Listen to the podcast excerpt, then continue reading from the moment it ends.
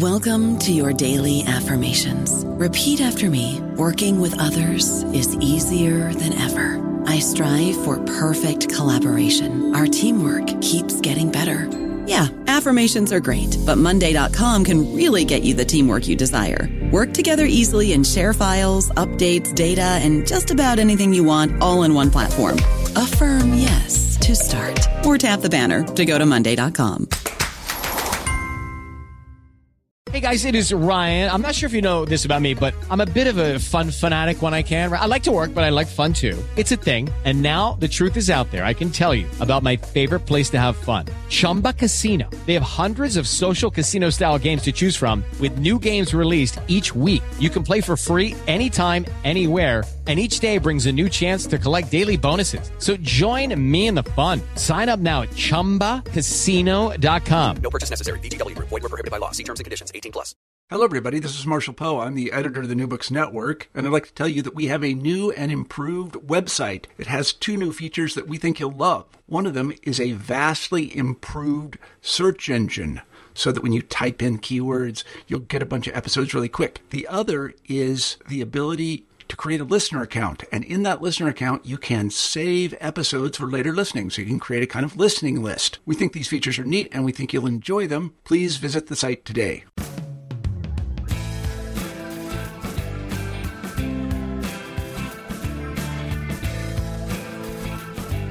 Hello, and welcome back to New Books in Environmental Studies, a podcast channel on the New Books Network. I'm Brian Hamilton, your host today and I'm privileged to be joined by the acclaimed science writer Harriet Washington. She's the author of best selling prize winning books about the politics of public health and American medicine in the past and present, and is here to talk about her latest. It's called A Terrible Thing to Waste Environmental Racism and Its Assault on the American Mind, published in July by Little Brown Spark. Harriet Washington, welcome to the show. Thank you. Thank you for having me. Now, environmental questions have not been the chief concern of your published work up to this point. How did you come to write a book about environmental racism? Well, I've always been fascinated by poisons, actually. Uh, in the 80s, I managed the Poison Control Center for a teaching hospital in upstate New York and was, um, it was quite the education, and I found it really interesting to understand the subtleties of poisoning, the things that were sometimes overlooked in the quest to keep patients alive, like long term cognitive damage, things that tended not to emerge for a very long time, sometimes depending on the poison. So um, it's always been an interest of mine. And of course, when I wrote Infectious Madness, I focused on um, the power of pathogens to affect our cognition. So I'm always been very keenly aware that there are things affecting our intelligence and cognition that were not the usual suspects. I then did a, an article for the American Scholar entitled The Well Curve, in which I traced a lot of cognitive deficits in the developing world and the southern parts of our country to um, pathogens um, for neglected tropical diseases. Uh, a connection that is actually pretty strongly supported by evidence, but not the way we tend to, you know, usually think of um, risk factors for cognitive illness. So it actually was a very, you know, a very clear interest of mine that married to another very clear interest of mine, and that was um, the the feebleness and yet the ubiquity of the hereditarian opinions about intelligence, which, um, you know, very political opinions that tie intelligence to race and make claims of inherent, innate deficits in cognition in people of color. Um, I knew it was false. I've known it was false for a very long time, but I was really impressed by their ability to assemble evidence that was quite shaky and episodic and be convincing. So, you know, I guess I've always been troubled on one level by the fact that our embrace of this hereditarian or even our reaction to hereditarian's um, theories has kind of occluded what should be our big concern, which is that if there are intellectual deficits among populations, how do we fix them? What do we do about them? You know, rather than using it as a political football, I thought it was really important to look at the roots, and that's how I came to this. Thanks. And when it comes to several of the poisons that you examine in this book, like lead and mercury, Um, we know, and we've long known, that they have you know, adverse neurological effects. Um, it, it seems like the discourse around environmental racism tends to maybe more often emphasize physiological damage over cognitive damage. Um, you know, we think cancer clusters and we think asthma. Um, why do you think that it's taken this long to get a book like yours? Well, I think that a lot of the discourse around all types of toxicity tends to focus on physiological damage. And there are, you know, reasons for that, some logical, some not so logical, but there's human nature. Mm-hmm. Um, one expert named David Rall said that if thalidomide had caused a 10 point drop in IQ rather than profound birth defects, it'd still be on the market. It's not easy to tie cognitive defects to early exposures, especially to toxins. It's a very long arc. You know, an infant is exposed, maybe in utero, or maybe as a young child, to a heavy metal or to a phthalate or PCB. And there's cognitive deficits that emerge when 18 years, years old, you know, two decades later. It's not the easiest connection to make. And then, two, for a lot of um, healthcare providers, sometimes they're focused on just maintaining the person's life, keeping them. I remember in the 80s, a lot of um, the lead poisoning that I saw in emergency departments was dealing with just keeping people alive. You know, kid would eat a fingernail full of um, lead paint and have, you know, systemic damage. Doctors, frankly, didn't have the luxury and didn't necessarily have the insight at that time to worry about his cognitive state 20 years later. So it's actually something that we do with poisons in general. Look at the immediate after effect, which is right in front of us, and sometimes maybe miss the long term damage. It's more subtle but just as devastating. Yeah, and intelligence can be a hard thing to quantify. And in the book, you rely a lot on IQ. And I suspect that the audience that's most receptive to arguments in this book are also maybe those who are most suspicious of IQ as a metric. Um, could you say a bit about IQ's value and its limitations? Well, of course. I address those early on in the book. Yeah. I'm deeply suspicious of IQ. However, and for good reason, it's not a reliable factor. But the real problem with IQ is it doesn't show what it's purported to show. Um, the problem is that we're told that IQ um, is a measurement of one's innate potential, cognitive potential. That's not what it is at all. IQ is actually a measure, a limited and flawed measure of one's achievements. You know, how literate one is, how well one handles numbers. These are things that are taught.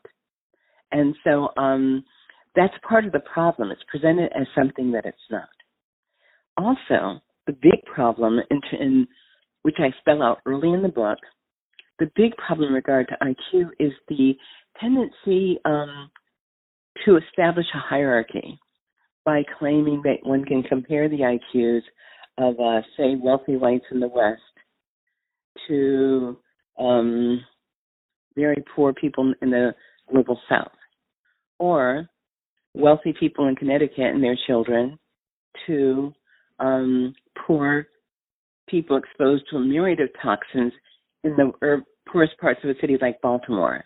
The reality is those comparisons are meaningless. Um, Rick Lindsay and other scholars have pointed out that when you try to compare IQs between groups with very different, um, very different environmental exposures, very different educational opportunities, very different opportunities in, in general, and people who are assailed by a variety of toxins, pathogens, and deleterious uh, factors, and people who are not, you end up with some impossible to sort out um, mixture of exposure to opportunities, education. You don't end up with a difference in of of, in, of innate ability, and yet we treat IQ as if it were. Now, when you treat IQ, um, when you when you treat IQ in accordance to what we know it really signals, that's when it becomes a useful metric for my purposes. For narrow purposes, it can be used. So if you look at IQ as that measure of how well one has been able to um, integrate those aspects of intelligence that are important in a culture, then that's telling us something meaningful. And that's how I use it. I don't use it as an innate, you know, ability because it's not. So um, I think a lot of people, it's really important. Um, we tend to have a very binary approach to this and it has to do with the use of this argument politically. The thing about hereditarians is they bill themselves as scientists, but every one of them has a very strong political agenda. They're trying to make a case for banning Hispanic immigration because Hispanics supposedly are less intelligent and more prone to crime. They're trying to make a case for um, not funding pre-K and enrichment programs because African Americans are just innately unintelligent and better access to education and nutrition won't help. So that they have this really political agenda, and that means that instead of looking at the data and making inferences, they have this very strict binary approach, you know. But that's not how doesn't describe a lot of science. We're not looking at binary issues here. We're looking at the fact that there are many things that affect intelligence, many pathogens and toxic um, things that affect intelligence.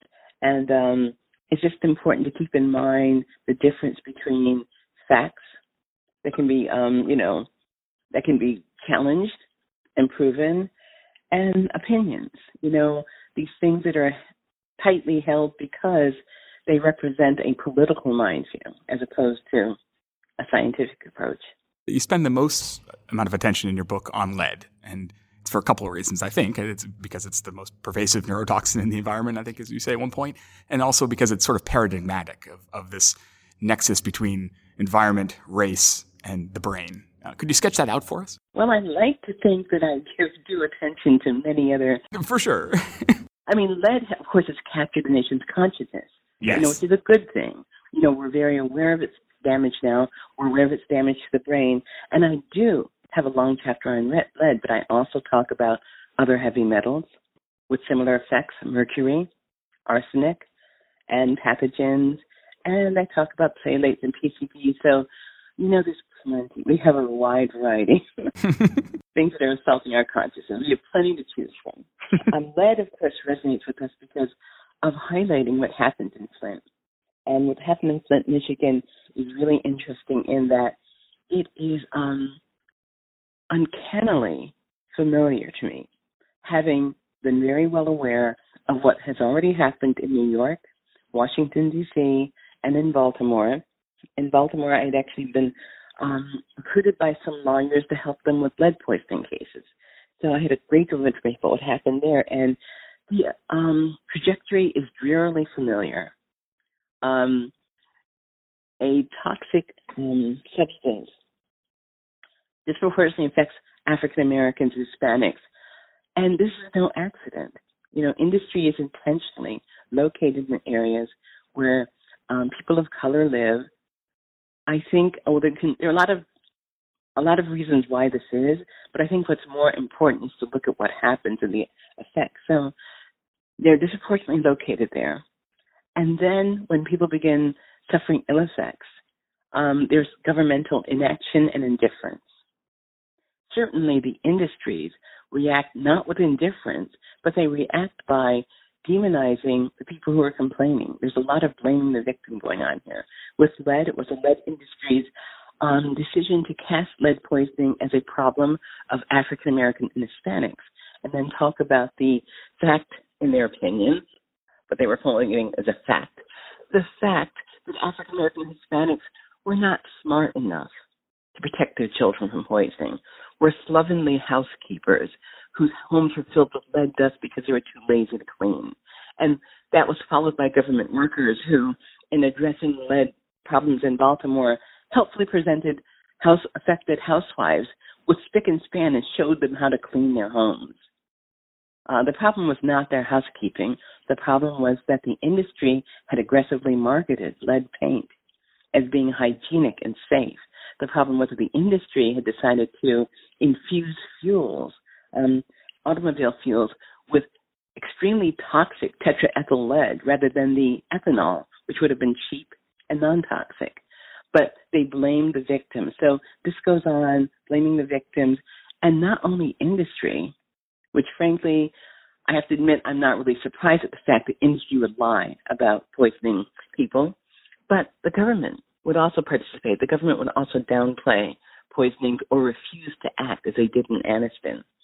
So, you know, lead is very symbolic for me because it's something that has affected every major city that I know of in America and a lot of minor ones I probably don't know about it. It's a very American problem. Um, we're a nation of friends.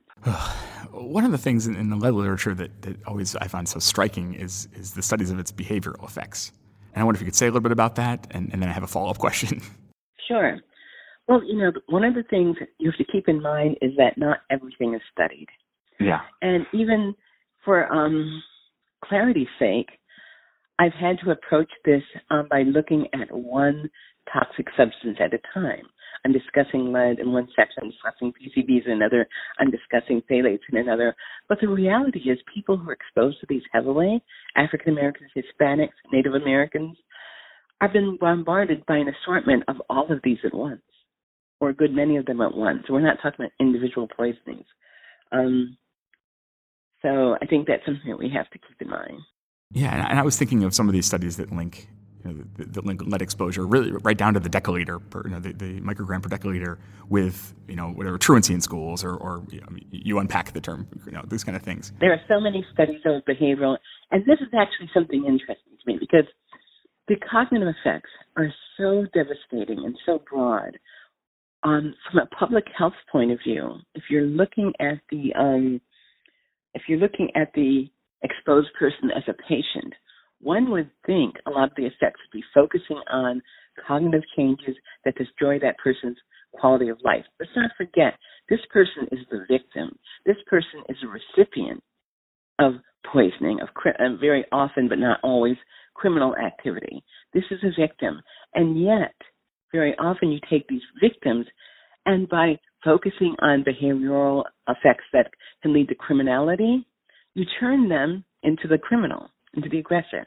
Now, this doesn't mean that you can ignore the fact that it has profound behavioral effects. You know, some of them having to do with success in school, success in the job, and the damage wrought by lead is cumulative. You're not exposed as a five year old or exposed as an 11 year old and that's the end of it, the damage accrues over time.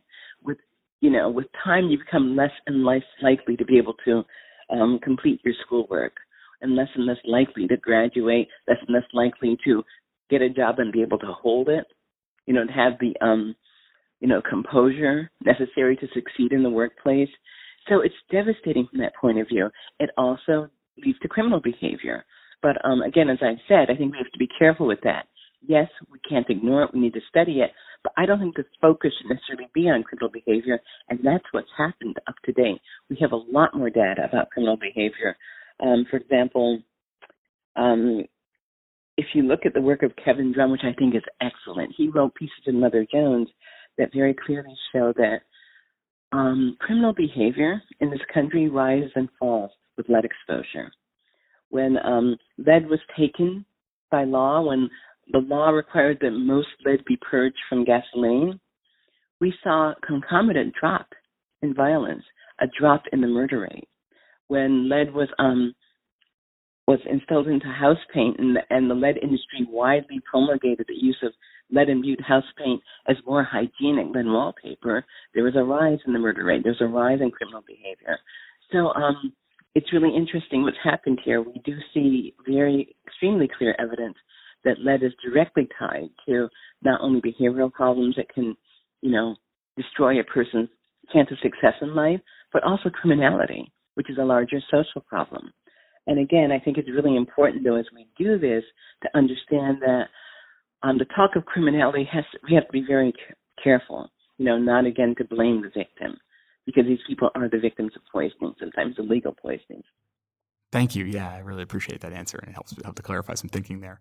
Um, I said earlier that you know one of the things the book does is remind us that how many of these pollutants in our landscapes are, are known neurotoxins. The other thing it does is, I, at least for me as a, as a lay reader, is surprise us with how many things I did not think of. I thought of as pollution, but I didn't think of as being risks to the brain. Um, and a lot of it comes through air pollution, right? So the, the hydrocarbons coming out of our vehicles can cause brain damage. Asthma itself can cause brain damage. You right? Um, could you say more about some of these surprising neurotoxins? Sure. I mean. Um air pollution is probably the chief vehicle of um, the kind of poisoning that causes profound cognitive effects.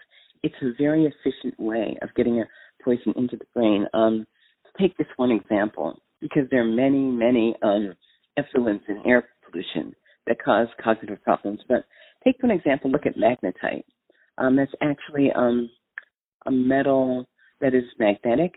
And what's interesting is it occurs in nature. And you'll find it in our bodies and brains in extremely small quantities. But when they found now that a various assessments have found, I'm not sure this figure, I think it's almost 100 times more magnetite in the body than is naturally produced. And they can differentiate between the magnetite that our body naturally harbors and the magnetite that we breathe into air pollution because the magnetite that we breathe in, the heat of industrial processes makes it spherical. It looks different. It's round. It's like a spear. And so you can tell the difference. And most of the magnetite in the, bodies of people who've been tested comes from air pollution. It actually travels through the nose as you breathe it in directly into the brain.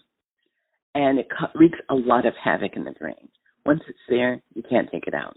So again, we're talking about cumulative damage. Over the years, it the damage it causes doesn't stop; it increases. So um, magnetite is just one example. Asthma caused by air pollution is another. Um, asthma causes hypoxia. Um, bad asthma causes periods when you literally not breathing, oxygen is not getting to the brain, and when you have repeated bouts of no oxygen getting to the brain, then it causes brain damage. And if that happens to you over time, say you're a child living in a building across from a New York City bus depot, and you're breathing this in 24 7, it's going to, these hypoxic events are going to alone lower your cognition. And when you look at them in concert with the magnetite and other things that you're breathing in, to say nothing of the lead poisoning you might be experiencing, say nothing of the phthalates and PCBs you may be taking into food, um, then the cognitive damage is, you know, just guaranteed.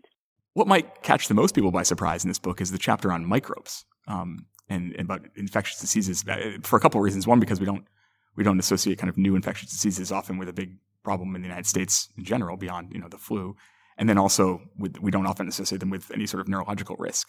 Um, and so so how can we how can exposure to infectious disease be the result of environmental racism? And what threat does that pose to our minds? Uh, a very dramatic one, and you're right. It gets very little attention. I wrote a book entitled Infectious Madness in 2015, where I looked at the role of pathogens in mental disease and disorders. And the interesting thing is that our technology has now advanced to the point that we're now able to quantify very small exposures and to understand their correlation and sometimes their excuse me and sometimes their um uh their driving of mental illness in a way that we couldn't before. We also now know that the kinds of proofs we used to rely upon to determine whether an infectious disease was present or not are really deeply flawed. They're not the things we can't really use anymore. Um, so that Koch's postulates, for example, are still being used by a lot of researchers, although, as I detail in the book, there are multiple flaws with them and they're really not reliable. So the bottom line is that we can now trace how exposures to pathogens are affecting our brain, but sometimes um, it happens in a myriad of ways. One way is direct.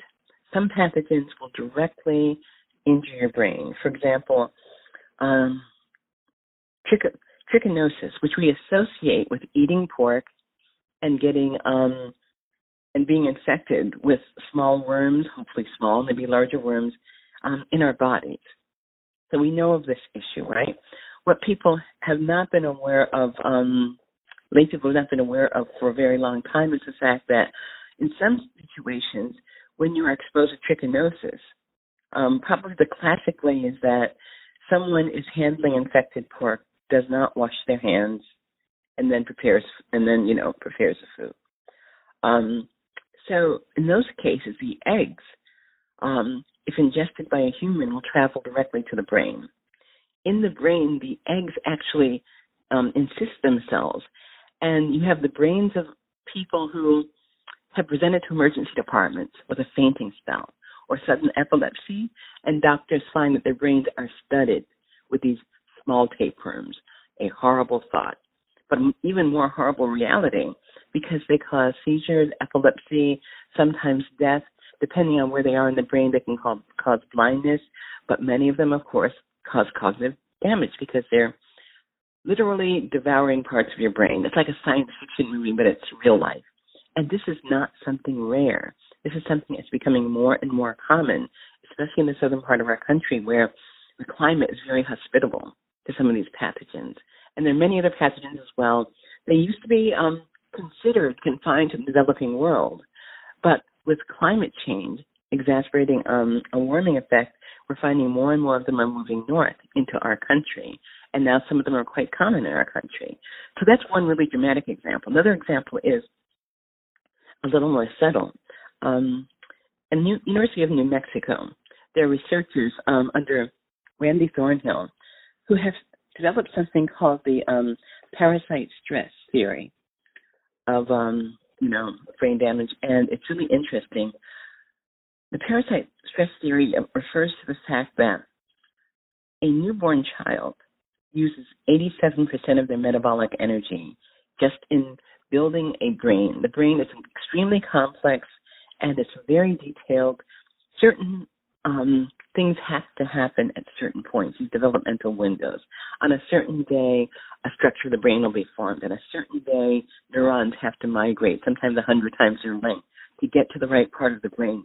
The brain is exquisitely um, detailed and complex, and it has this exquisite vulnerability to anything that can interrupt this. So what happens is you have a child spending the vast majority of its um, energy building this brain, and then they're infected by a parasite. Infection also takes a great deal of metabolic energy to fight off. A child cannot do both. So in fighting off the infection, the child no longer has reserves to build um, this complex um, functioning brain. The brain formation suffers, and there are deficits in the brain that can might be profound, might be less profound, might be really dramatic, might be less dramatic, depending on structure has been impacted. But very often we don't see the effects of this brain damage until the child is older, of course. There's no way of, you know, measuring in utero. Um, but when the child becomes 18, 19, the final structure of the brain are formed, that's when the damage sometimes emerge. It's really difficult, as I alluded earlier, to tie brain damage or behavioral um, aberrations that emerge at age 20 to something that happened to you when you were in the womb or when you were one year old. So it took, it took a long time to understand that this was happening. And so these diseases, these pathogens are very, very dramatic, um, you know, brain thieves, basically. They will actually prevent the uh, functional brain from being formed. And um, it's something that we haven't paid a great deal of attention to. I think partly because of diseases that most dramatically highlight that have been diseases of the developing world until, um, you know, maybe the last three or four decades. And even so, we've only, I hate to use the term admitted, but it's the most appropriate term. We've only admitted that these are the, um, the same diseases only in the last decade or so. I mean, less than 10 years ago, I was still reading accounts where, um, a doctor being told this patient had Chagas disease, for example, would say that's impossible. That disease doesn't exist in the U.S. Well, yes, it does. It's quite prevalent in you know the southern parts of the U.S. So that's what's going on with infectious disease. They have versatile and very potent ways of deranging brain development, leading to cognitive disorders. I don't know about you, but I'm very busy and I don't have a lot of time to cook. That's why I subscribe to Factor. Eating better is easy with Factor's delicious, ready to eat meals. Every fresh, never frozen meal is chef crafted, dietitian approved, and ready to go in just two minutes. You'll have over 35 different options to choose from every week, including Calorie Smart, Protein Plus, and Keto. These are two minute meals. Factor meals are ready to eat and heat, so there's no prepping, cooking, or cleanup needed.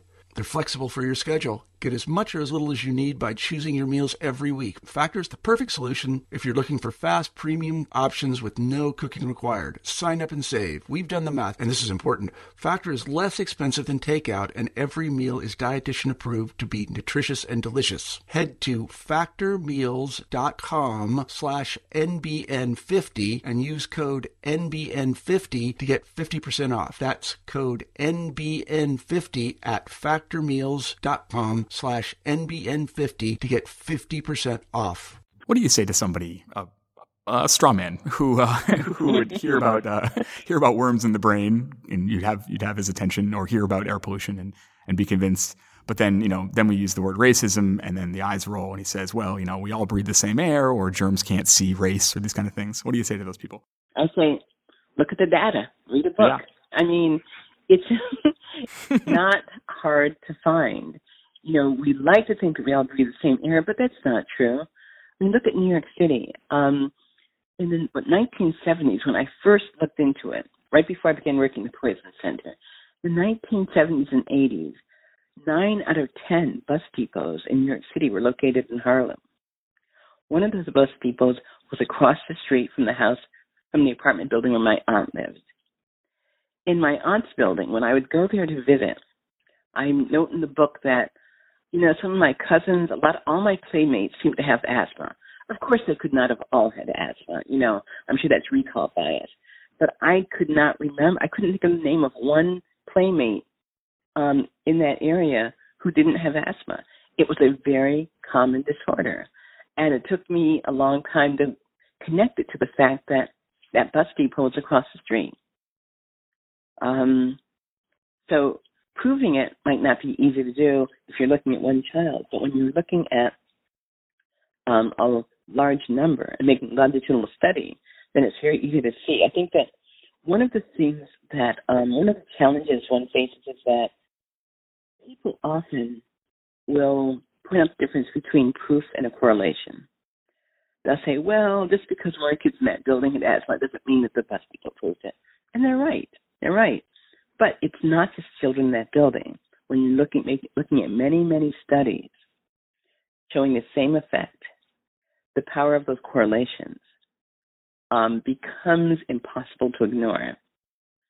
So if were only that one study, but if one were to look at all the bus depots in New York City and look at the number of kids with asthma and kids without asthma and track distance from the kids with highest um, um, highest concentration of asthma to those buildings, then you see multiple connections, multiple correlations, then you can't dismiss them as not being proof.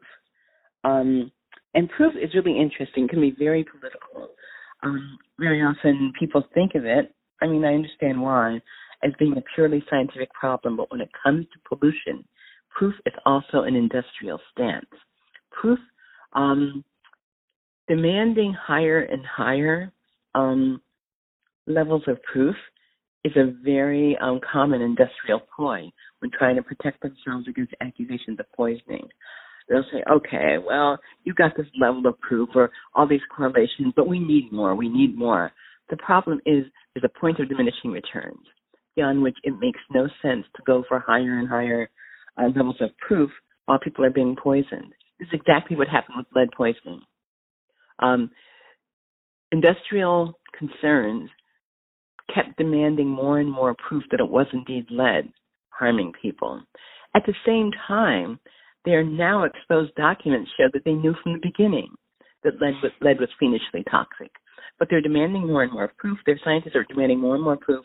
And meanwhile, we have millions of people being poisoned and losing millions of points of IQ to poisoning. So it's really important to understand that industry scientists, you know, not only those who work for industry, but those who are being paid by industry, very often are invested in demanding more um, higher levels of proof, not as a scientific um, metric, but more as a you know industrial ploy, a corporate ploy. So it's really important to remember that that there's a point of diminishing returns with proof you said earlier we, we don't study everything and the book makes clear there's there's so many studies out there that there's enough to act with right but if you were running the harriet washington institute of health and had deep coffers what kind of work do you want to see I want to see more nationwide research. Um, there are every year, NHANES publishes um, data, comprehensive data supposedly about health hazards and things that affect public health, and there are other sources too. But there are things they don't look at. And what's interesting is these lacunae, where there isn't any research, are sometimes, you know, based on researchers' preconceptions about what exists. If you think about it, it's very unscientific, right? Mm-hmm. you don't make a preconception about that's not there, I'm not going to look for it. You know, that's ridiculous. But that's exactly what happens. A really good illustration of that in this book was I um wanted to look at there's a phenomenon with mercury poisoning. Fish in waters where there's a lot of um, mercury can be very dangerous to eat. And mercury poisoning itself can be tricky because there are um, this elemental mercury and organic mercury. Organic mercury is the worst type. Organic mercury is what people are deeply concerned about. If you eat too many fish with organic mercury, you could indeed end up with poisoning and it could affect your cognition. We know that. But the tricky thing is that even the other type of mercury, elemental mercury, can be a problem because elemental mercury can be changed into organic mercury by bacteria that live in the water. So if this, these are waters that have the wrong type of bacteria, then um, even though it's elemental to begin with, they're, they're changing it to the toxic form, and people can also be injured. And so initially, this was not realized. And so fish in an area that had um, elemental mercury were, you know, being dismissed as, oh, perfectly safe. They weren't perfectly safe. They're as bad as ones in elemental mercury. But further than that, we had guidelines telling people how much fish you could safely eat. And that's good. But there were things people weren't being told, which was that the larger fish are actually more toxic than the smaller ones because the larger fish eat the smaller fish, and it's cumulative. So you have this additive effect where the larger fish are more poisonous. Also, I found a lot of data because I'm thinking to myself, well, I know there's a lot of subsistence fishing um, in African American communities. My own father did it. You know, um, we lived in the city. We lived in the city in upstate New York, and my father and his friends actually got together and bought a boat, and they would do a lot of fishing bring the fish home, we would eat it. They also did a lot of hunting. And so um, I was really surprised to find no data on African Americans and subsistence fishing.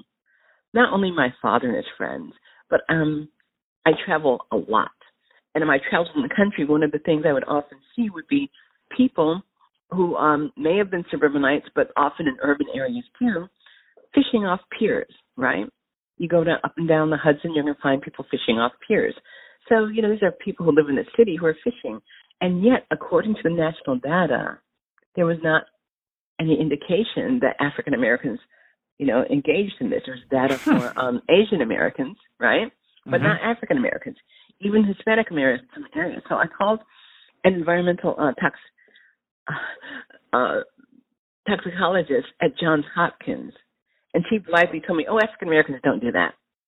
I said, "Well, I think that's wrong. I know a lot who do, you know. Yeah. Oh, no, no, no, no. And she said, look at the data. I said, well, it may not be in the data, but I'm pretty sure it happens in real life. And she said to me, never forget this, if it's not in the data, it doesn't exist. And I knew, and you know, the thing is, I knew that.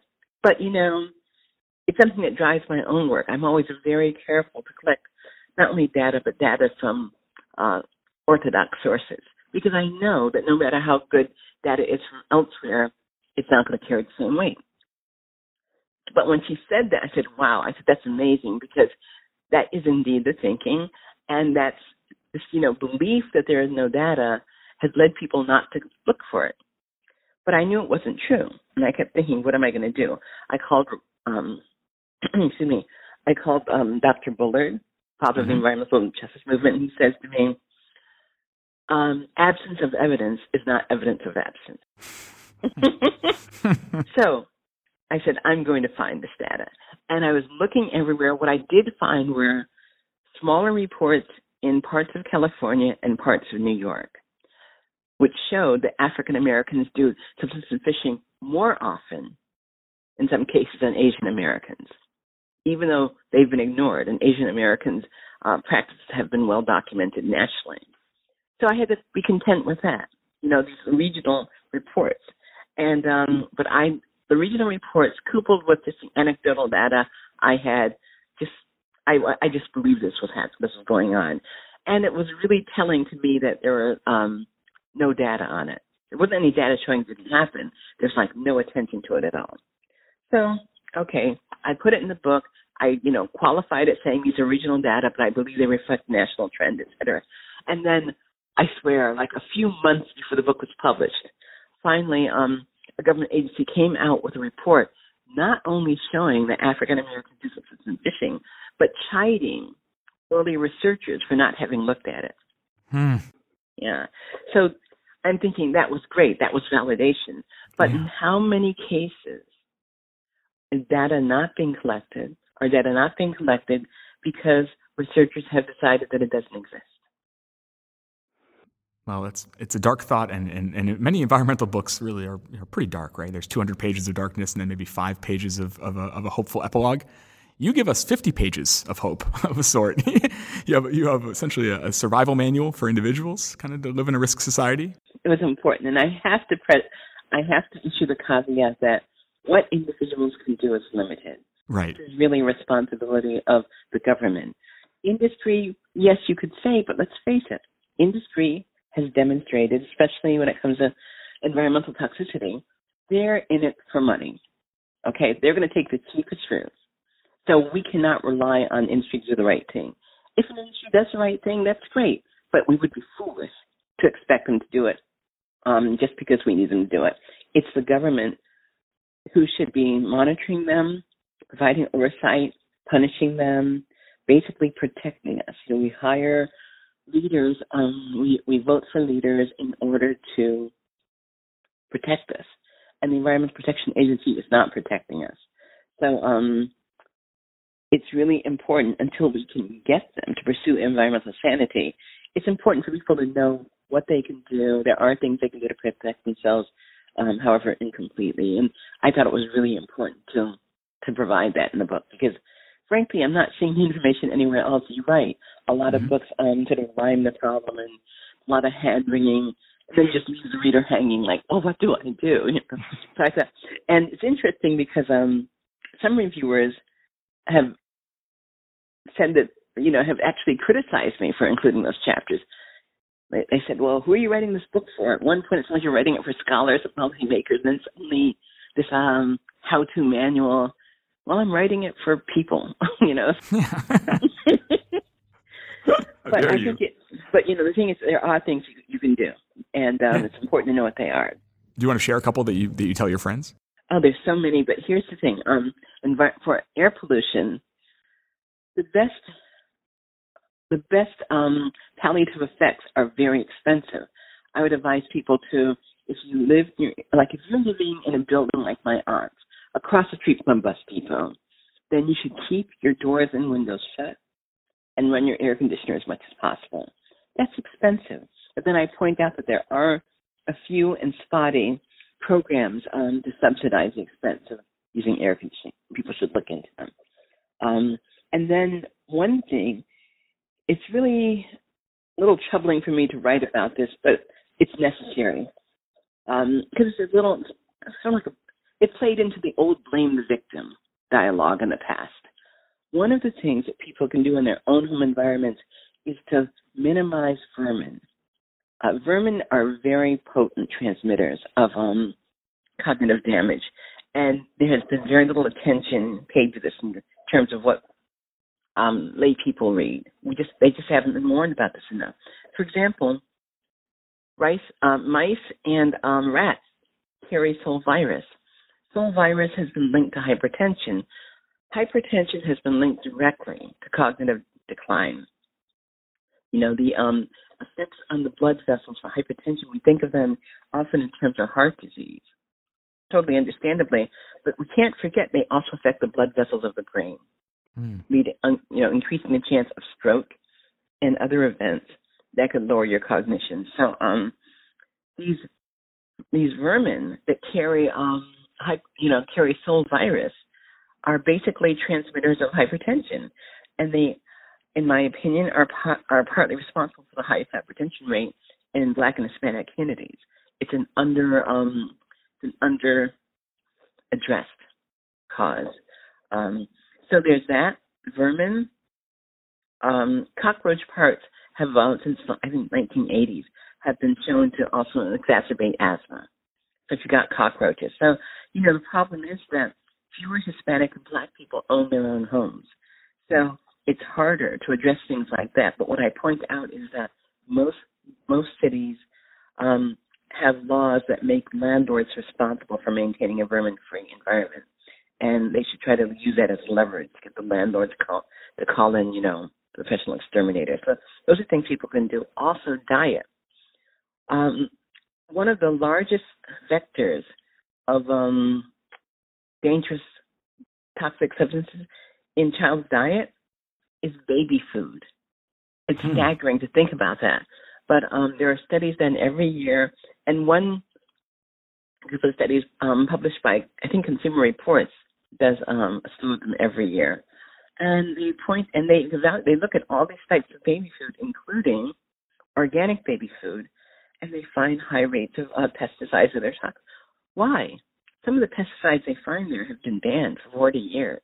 But what happens is that these leach into the ground and then they appear in the vegetables that are used. So you can main, you know, you can maintain the growth of the vegetables organically, but you can't do anything about what's already in the soil. So um, that's a very large root of poisoning. So of course, what are the solutions? I tell people about, you know, reading labels, making their own baby food, perhaps canning your own food if you're willing to have the discipline to do it exactly right. If you do it wrong, then it's one of the largest sources of botulism, fatal food poisoning. Um, but canning food is one way of preserving food without using preservatives. And then I talk, I tell people the difference between preservatives that are dangerous and those who uh, are acceptable in terms of safety. It's really tricky because, unfortunately, some things that are on the GRAS list, generally recognized as safe, will lull people into thinking, oh, it's safe. The government says it's GRAS. But some of these are linked to cancers and problems. So you can't rely completely on the label. So I talk about those exceptions. Anyway, I try to go into a lot of detail about what individual people can do. In the next chapter, I try to give people a blueprint for organizing as a community and forcing the attention of government, since government has not been very good about um, attending to these issues on its own. The book again is A Terrible Thing to Waste Environmental Racism and Its Assault on the American Mind. Its author is Harriet Washington. Harriet, thank you so much for your work and for your time today. Thank you, Brian.